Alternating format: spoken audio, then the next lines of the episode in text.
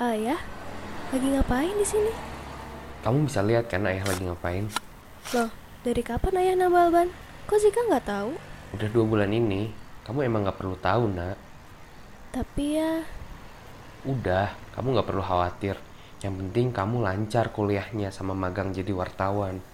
hmm, ya udah, Zika bantuin ayah ya. Ini bu, sudah Jadi berapa pak? 10.000 ribu bu. Ini pak? Terima kasih bu. Ayo nak, kita pulang. Ayah udah capek. Enggak kok, biasa aja. Udah cukup hari ini. Alhamdulillah udah banyak yang nambal. Lumayan. Oke deh, sini Zika yang bantuin bawa alat-alatnya. Boleh nih. Berat nggak? Berat ya ya. Yah, gimana sih ceritanya ayah bisa mangkal di sini? Bayar.